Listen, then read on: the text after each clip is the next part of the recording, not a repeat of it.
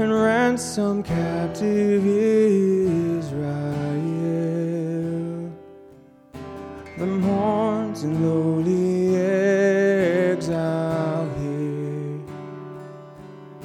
until the Son of God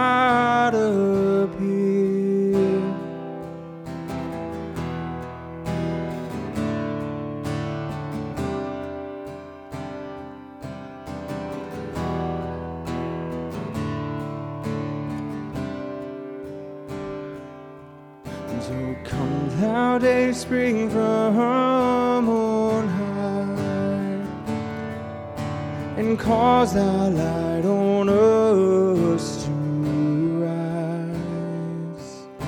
Disperse the gloomy clouds of night and death's dark shadow put to flight.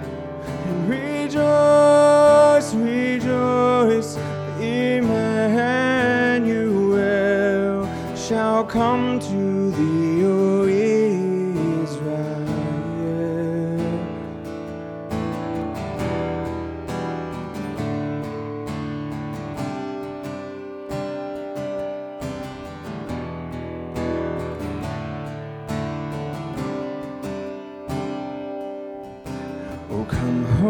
Come, true prophet of the Lord, and turn the key to heaven's door. Be thou our comforter and guide, and lead us to our Father's side.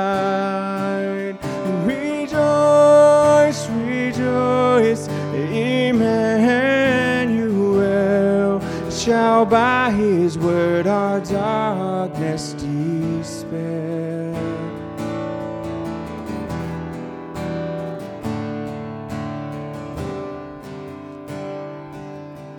Oh, come, our great high priest, intercede. Thy sacrifice, our only judgment we no longer fear. Thy precious blood has brought us near. And rejoice, rejoice, Emmanuel has banished every fear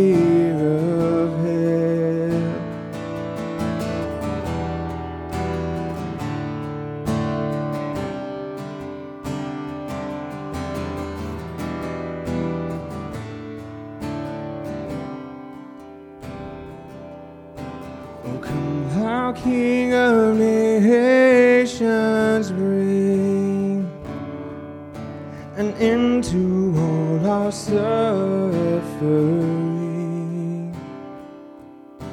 Did every pain and sorrow cease, and reign now as our Prince of Peace.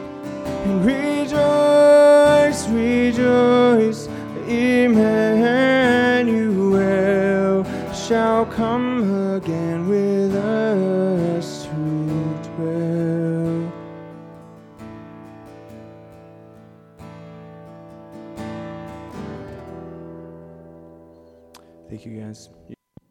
So I thought that was kind of interesting um, to find out about a Christmas carol, as a lot of them are Advent hymns. But this morning, as we get ready to go into this, um, into the Advent season, I, I want to kind of talk about some different aspects of, of what's going on and whatnot in the Advent time. Um, but this, in the Advent, as I discussed earlier, is this time that we as God's children, we look back at the first coming. Um, and much, my, much like O come Emmanuel, I'm going to look back at Christ's first coming, but also as we look forward to his second this morning. Um, but in the next three, four weeks, we're going to look at some different uh, indestructible truths. Um, the first one this morning, we're going to talk about hope. Uh, then after that, we're going to talk about joy and love and indestructible joy, indestructible truth. Um, and I was thinking about it before I was getting up here, and so I just looked this up, and it's um, Romans 8 uh, 38. It says, I am convinced that there's nothing can ever can never separate us from God's love. Neither death nor life, neither angels nor demons, neither our fears nor for today nor our worries about tomorrow. Not even the powers of hell can separate us from God's love. No power in the sky above or in the earth below. Indeed, nothing in all creation will ever be able to separate us from the love of God that is revealed in Christ Jesus our Lord. Um, and this is an amazing concept, um, is the fact that what we have is this hope this morning that's indestructible. And we're going to look at this concept for the next three weeks of this indestructible things. And I was really thinking about it this morning. Um, and there's nothing that we know is indestructible, right? I mean, I know this is just a piece of paper, um, but if I took this piece of paper, you know, I can rip it, right? I could take these matches as I can light it, uh, and I think about vehicles and I think about things of that nature. Everything that we know is indestructible. It's destructible, I mean. Everything that we have, everything that we know of is destructible. We can destroy it, we can make it into little things. Think about a car. You know, you take a car and you wreck it, and a lot of times it'll go to the junkyard and they'll take it and they'll take it and they'll press it into a box about this big. Everything we have is destructible in this world. But the amazing thing is that when we look at the, this time of the year and we look at the Advent season, that there's these truths that are indestructible. That no matter what, as Paul was saying in Romans 8, no matter what happens, we can always hold on to these things. And as we look at the songs this morning, in Christ alone, and O come Emmanuel, and how deep the Father's love for us, what joy do we have in the fact that we can hold on to all of these aspects. That, that in Christ alone we have salvation, and that in, in, He came to, to not only save us, but to, to provide everything for us. This is an amazing concept this morning. And I, I love the Advent season, and uh, I'm excited about this next four weeks. I'm excited about the messages we're going to look at. But as we get, go into it this morning, um, the, the idea of this morning is the, the idea of hope, the indestructible hope uh, and if you would, turn with me. We're going to look in Romans 6, 3 through 11 later on. I got some verses I'm going to read in between. Um, but that's the main thing we're going to look at is Romans 6, 3 through 11. Um, but as we look at the hope that we have in Christ, I want to look at it in the concept of prophecy. Um, because in Advent season, what you have is you have four ca- candles. Uh, no, I don't have the candles here today, um, and I will have them next week. Um, but there's four candles. There's, there's a three purple ones and there's a pink one. And each week, prior to each week, you light a different candle. And in a little bit, we are going to light a candle in this idea of Advent, um, but it's not the right one. Next week, we'll have the right one. Um, but the first candle is the candle of prophecy. Uh, so this morning, when we look at the prophecy, I want us to look at it with hope this morning. But before we get into any of it, I want to pray uh, as we look at God's Word. Dear Heavenly Father, we come now and we, we thank you for sending your Son. We thank you for the hope that we find in Him. We thank you for the hope that we find only in Him, God, and it's because of the love you have. It's because of the love you have for us, God. It's because you wanted to bring glory to yourself. Whatever the case, God, we thank you for it. We thank you for the salvation that we find in you. And God, as we look at the, the coming of your Son, the first coming of your Son, I pray that we look back and we see the hope that the Israelites found, and that this morning we realize that we have the same hope. We have the same hope in salvation, and we have the same hope in eternal life. And I pray this in your Son's holy name. Amen. I thought I had a sneeze. I'm sorry. Um, that would been the first time I sneezed when I was preaching, so that would been cool. All right, but the first thing I want to look at this morning as we look at the prophecies of the birth of Christ is Micah 5 2 through 3. Uh, and I'm going to look at three different ones. Uh, and this isn't something new to us. We know uh, about Christ's birth and we know that, that he fulfilled these prophecies. But Micah 5 2 through 3 says, But you, Bethlehem, Ephrathah, I can't pronounce that, I apologize. It says, Though you are little among the thousands of Judah, yet out of, that, out of you shall come forth to me the one to be ruler in Israel. Whose going forth and from of old, from everlasting, therefore he shall give them up until the time that she who is in labor has given birth. Micah 5, 2 through 3 is this, this prophecy um, where he's prophesying to the Bethlehem and he's expressing that Bethlehem will bore a king. He'll bore the king, the Savior. And so the first thing we see in this is that, that, that Christ was prophesied to be born in Bethlehem. That's the concept we know that he was born in Bethlehem. The second and third one we find in Isaiah 7 14. It says, uh, Isaiah 7 14 says, Therefore, the Lord himself will give to you a sign. Behold, the virgin shall conceive and bear a son, and shall, and shall call his name Emmanuel. The first thing we see is in, in Isaiah 7 14 is that Christ was promised to be born to a virgin woman. And not only would he be born to a virgin woman, but they would name him Emmanuel, which means God among us. And so, uh, and I know these are just three simple prophecies that we find in the Old Testament, but these are ones that we see fulfilled in Christ. He was born in Bethlehem. He was born of a virgin. They named him Emmanuel. And these are, these are the things that we find comfort in. But I, I was thinking about Isaiah 9 uh, that Jacob read in verse 2. It says, The people who walked in darkness have seen a great light. Those who dwelt in a land of deep darkness, and from that on them has light shone. You have multiplied the nations, you have increased its joy.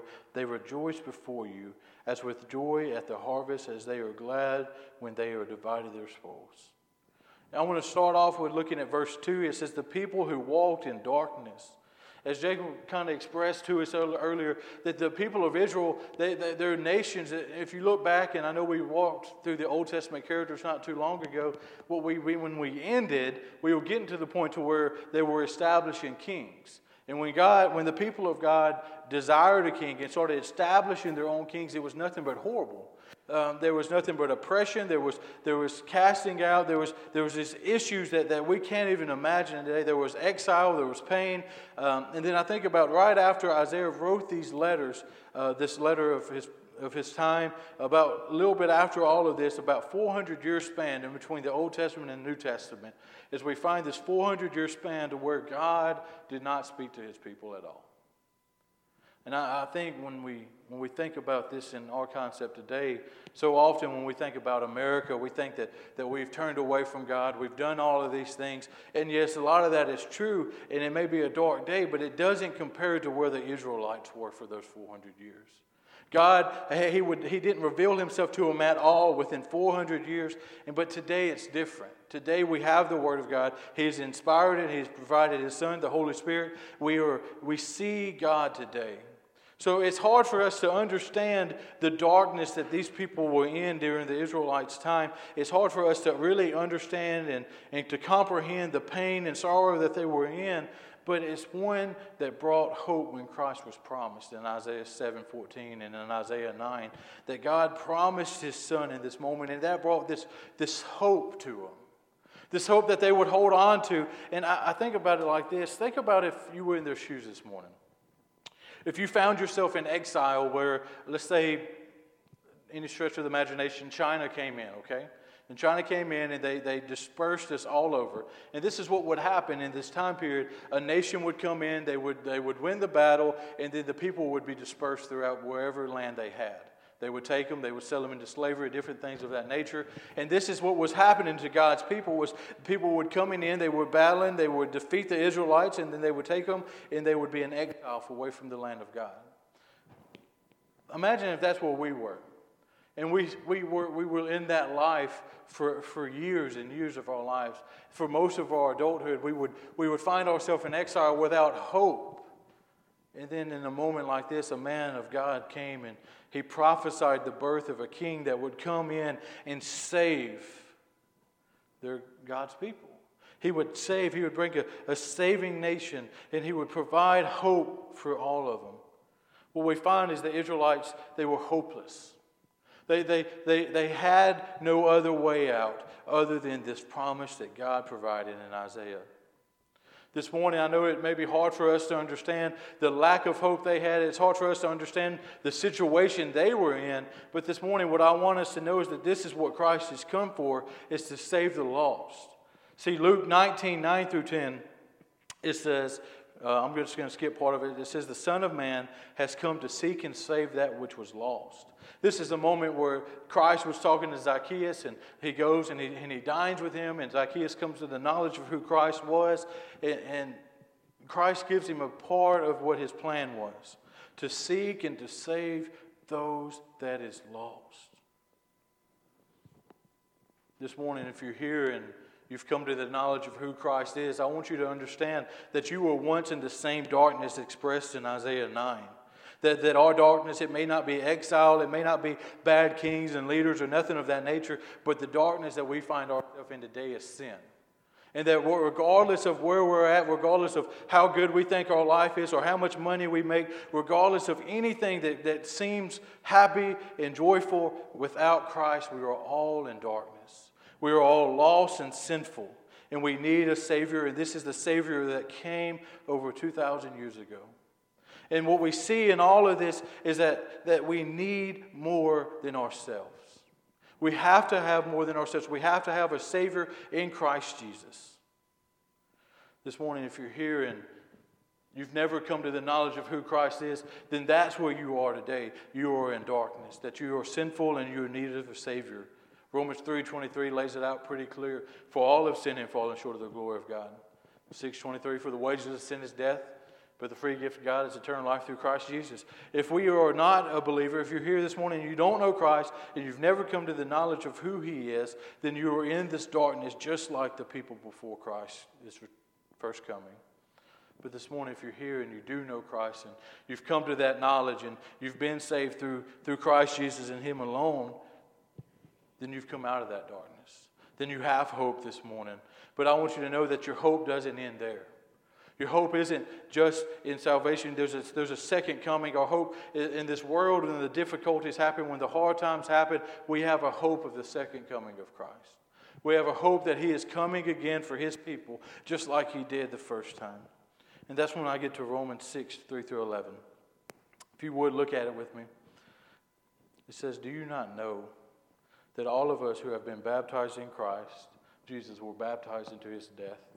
We were not buried, therefore, with him by baptism to death, in order that, just as Christ was raised from the dead by the glory of the Father, we might walk in the newness of life.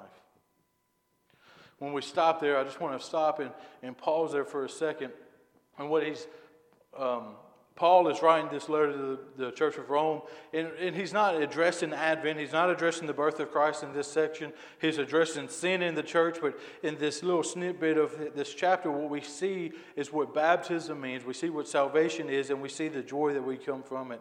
And he begins in verse 3, and he says that if you've been baptized into Christ, you were baptized into his death. And that's what baptism is, is that Christ died, right? He died on the cross. And when baptism is when we, we are submerged under the water, we are going into the tomb with him. And then when we emerge from the water, we are, it's symbolizing the new man, the new woman of Christ, and we're saved in his, bapt- in his death. And that's what he's saying here. If you've been baptized into his death, do you not know that you were baptized in his death? Then verse 5 says, for if we have been united with him in a death like his, we shall certainly be united with a resurrection like his. We know that our old self was crucified with him in order that the body of sin might be brought to nothing, and so that we would no longer be enslaved to sin. For one who has died has been set free from sin. Now, if we have died with Christ, we believe that we also live with him. This is the thing that Christ, He rose from the dead. He, he, he lives today. And that's, the, that's the, the joy of the resurrection that we have, is that, that we have salvation in Christ Jesus. But He goes on in verse 9. We know that Christ, being raised from the dead, will never die again. Death no longer has dominion over him. For the death he died, he died to sin once for all. But if the life he lives, he lives to God. So you also must consider yourself dead in sin and alive to God in Christ Jesus. Verse 9 We know that Christ, being raised from the dead, he will never die again. This morning, I, what I want to present in this is that if we have been baptized in his death and we've been raised in his resurrection, and Christ is not a dead, but he's alive and he's coming back today, not today, but at some point, then what happens is we have the joy of the resurrection Just as the verse Jacob read in Acts 1 10 through 11, what we see is that the, the men, the angels were looking at the men in the Galilee, the disciples, and they were looking up at the ascension of Christ, and they looked down at him. They said, Men of Galilee, why are you looking up? For just as Christ has ascended, he will descend one day the same.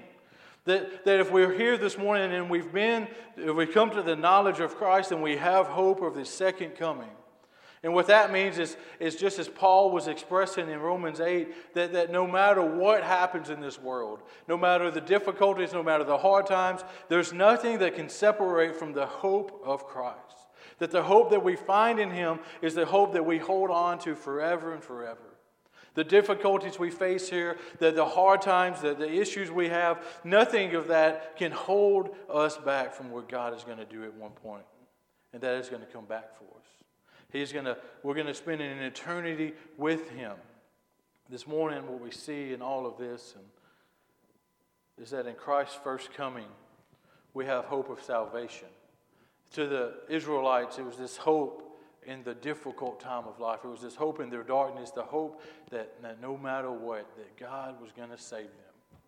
Today, it's the same for us that, that we have hope in our sin, we have hope in our trespasses, we have hope in our rebellion in our depravity, we have hope in Christ. If you're here and you haven't come to that knowledge, you haven't come to the knowledge of who Christ is, then I pray, and my prayer this morning is that God reveals himself to you. Because what we have is we have a hope that, is, that is indestructible. We have a hope that will last forever. This morning, if you're here and you've come to the knowledge of who Christ is, you've been saved, and what I want you to know is that no matter what happens, you have the hope of eternal life. That Christ is going to come back one day for his, his children. That, that God's going to send him and, and God's going to save us from this world and death will end and, and, hell will be, and hell will be no more and we'll spend an eternity with God. And that, that we have the hope of his second coming too. That means if it gets hard in your personal and family life, that you can hold on to that hope. That means if persecution and that means if, if things happen when you do the will of the Lord, there's hope that we find in his second coming. This morning, as we begin to look at the Advent season, I was thinking about Advent, and the Advent, the first day is the, the candle of prophecy.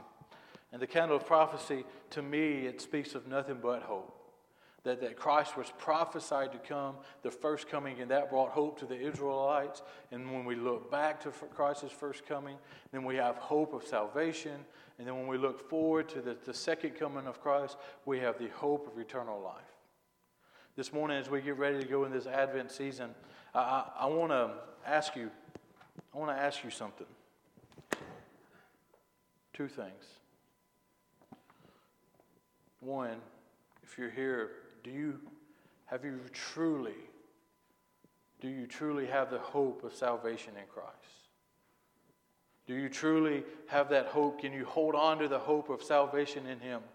If not, I pray that, that God will reveal Himself to you. The second thing is, do you, if you're here this morning and you've come to the knowledge of Christ, do you hold on to the hope of eternal life in Him?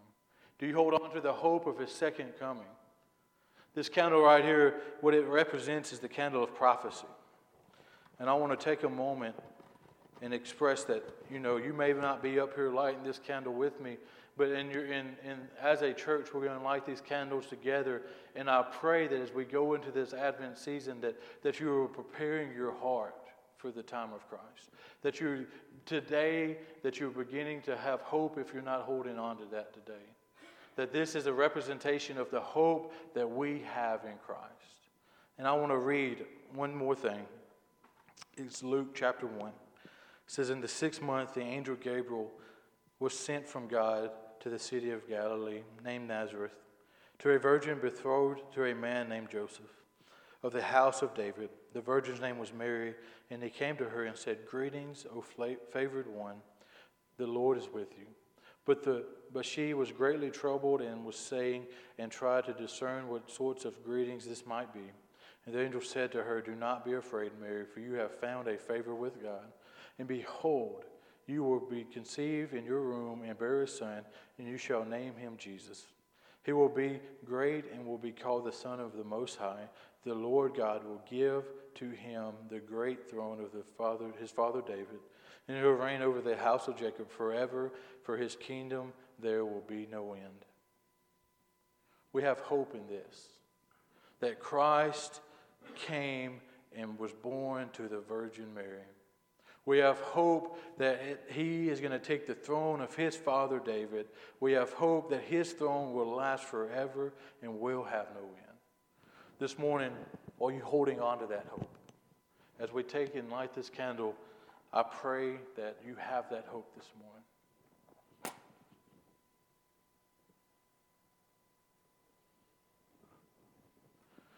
Dear Heavenly Father, I come now. And I pray that in my shortcomings and in my difficulties, God, that you remove me and you allow your words to speak to your children. And I just pray as we begin to embark into this time of, of Advent, God, that we begin by having this hope in you.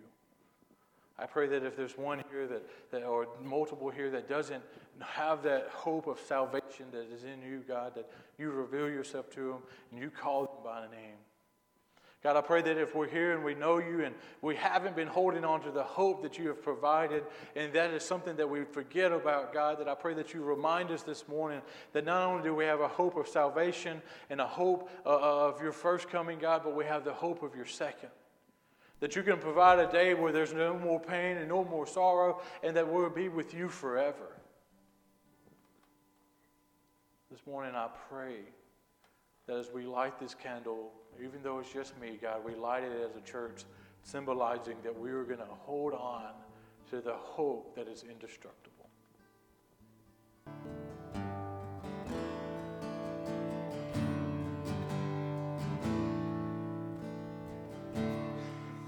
In Christ alone my hope is found. He is my light, my strength, and my song. This cornerstone, this solid ground, firm through the fiercest drought and storm. What heights of love, what depths of peace, when fears are stilled, when striving cease my comforter, my all in all. Here in the love of Christ I stand.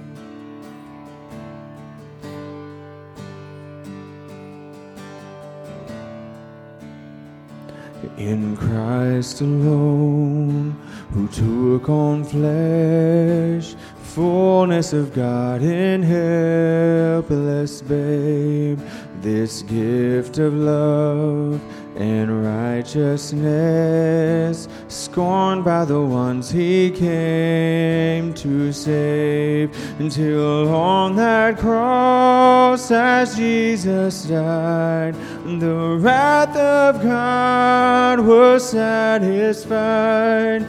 For every sin on him was laid. Here in the death of Christ I live.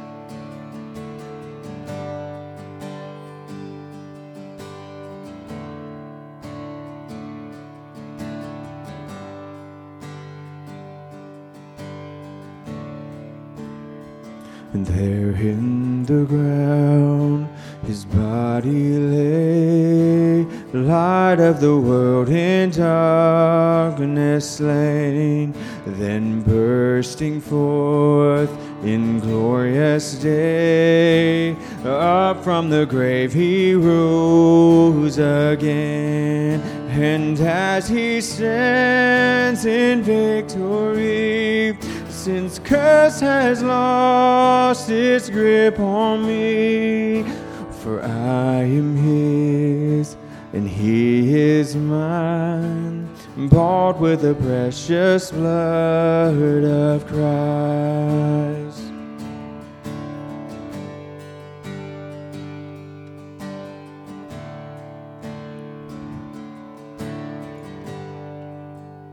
This is the hope we have no guilt in life.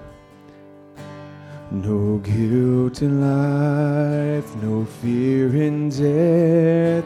This is the power of Christ in me.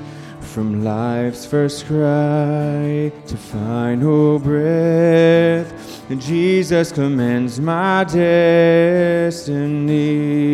No power of hell, no scheme of man can ever pluck me from his hands till he returns and calls me home. Here in the power of Christ I stand till he returns, till he returns. Will calls me home. Here in the power of Christ I stand.